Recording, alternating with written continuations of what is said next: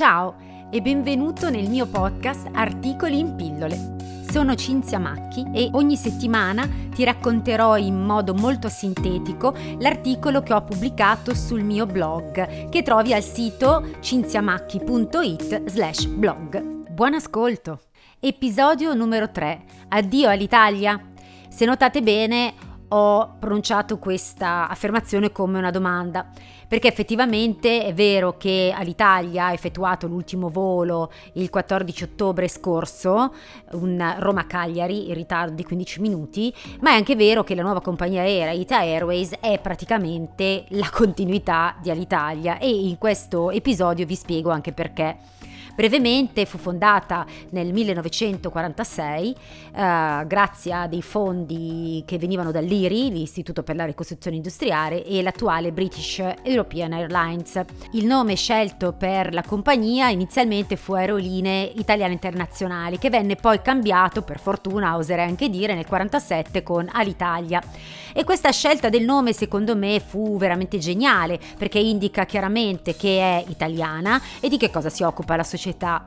Pensate che il primo velivolo abbastanza grande sul quale è stata poi posizionata la A tricolore fu un 747 arrivato all'inizio degli anni 70 e poi fu applicata a tutte le derive degli aeroplani e anche questa secondo me è stata una scelta azzeccatissima. Ad ogni modo, negli anni 60 eh, all'Italia ha conosciuto ovviamente un'epoca d'oro perché è diventato lo sponsor ufficiale dei Giochi Olimpici di Roma, era stato fondato l'aeroporto di Fiumicino e di lì la crescita fu esponenziale finché negli anni 90 cominciò ad entrare in crisi. Negli anni 90 purtroppo l'Italia comincia ad entrare in crisi e ci sono appunto delle entrate e uscite da accordi con compagnie aeree europee come France e KLM. Nel 97 per esempio viene creato il lab a Milano Malpensa, quindi con una crescita notevole delle rotte e della flotta. Nel 2001 entra a far parte dello Sky Team e però purtroppo anche a causa della crisi mondiale del 2008, all'Italia entra definitivamente in amministrazione straordinaria. Poi è stata acquisita da una società, la compagnia aerea italiana, che aveva acquisito anche Air One e infatti per un certo periodo ha operato con il nome di Alitalia Air One e già in quel periodo molti dipendenti furono licenziati o messi in cassa integrazione e addirittura fu anche chiuso l'hub di Malpensa, quindi una grossa crisi. Poi sono entrati gli Emirati Arabi con il governo di Matteo Renzi eh, che ne hanno acquistato appunto il 49%, il resto era rimasto ancora nelle mani di CAE, però purtroppo questo accordo con gli Emirati Arabi non è durato a lungo, infatti nel 2017 la compagnia aerea è entrata nuovamente in crisi con quindi la necessità di fare un piano eh, di ristrutturazione sia industriale che di capitalizzazione. E quindi il MISE, il Ministero dello Sviluppo Economico, è entrato eh, come amministratore, quindi portando dei fondi eh, con un capitale appunto da 900 milioni di euro in attesa di trovare uno, un nuovo acquirente.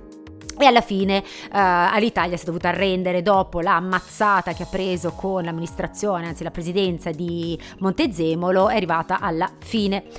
Ovviamente uh, non Diciamo c'è stata anche la pandemia che di sicuro non ha aiutato una possibile ripresa e anche un'acquisizione da, da, parte di qualche altra compagnia perché anche altre compagnie europee si sono trovate in difficoltà e sono sopravvissute grazie al bailout dello Stato, cioè al fatto che lo Stato le abbia finanziate.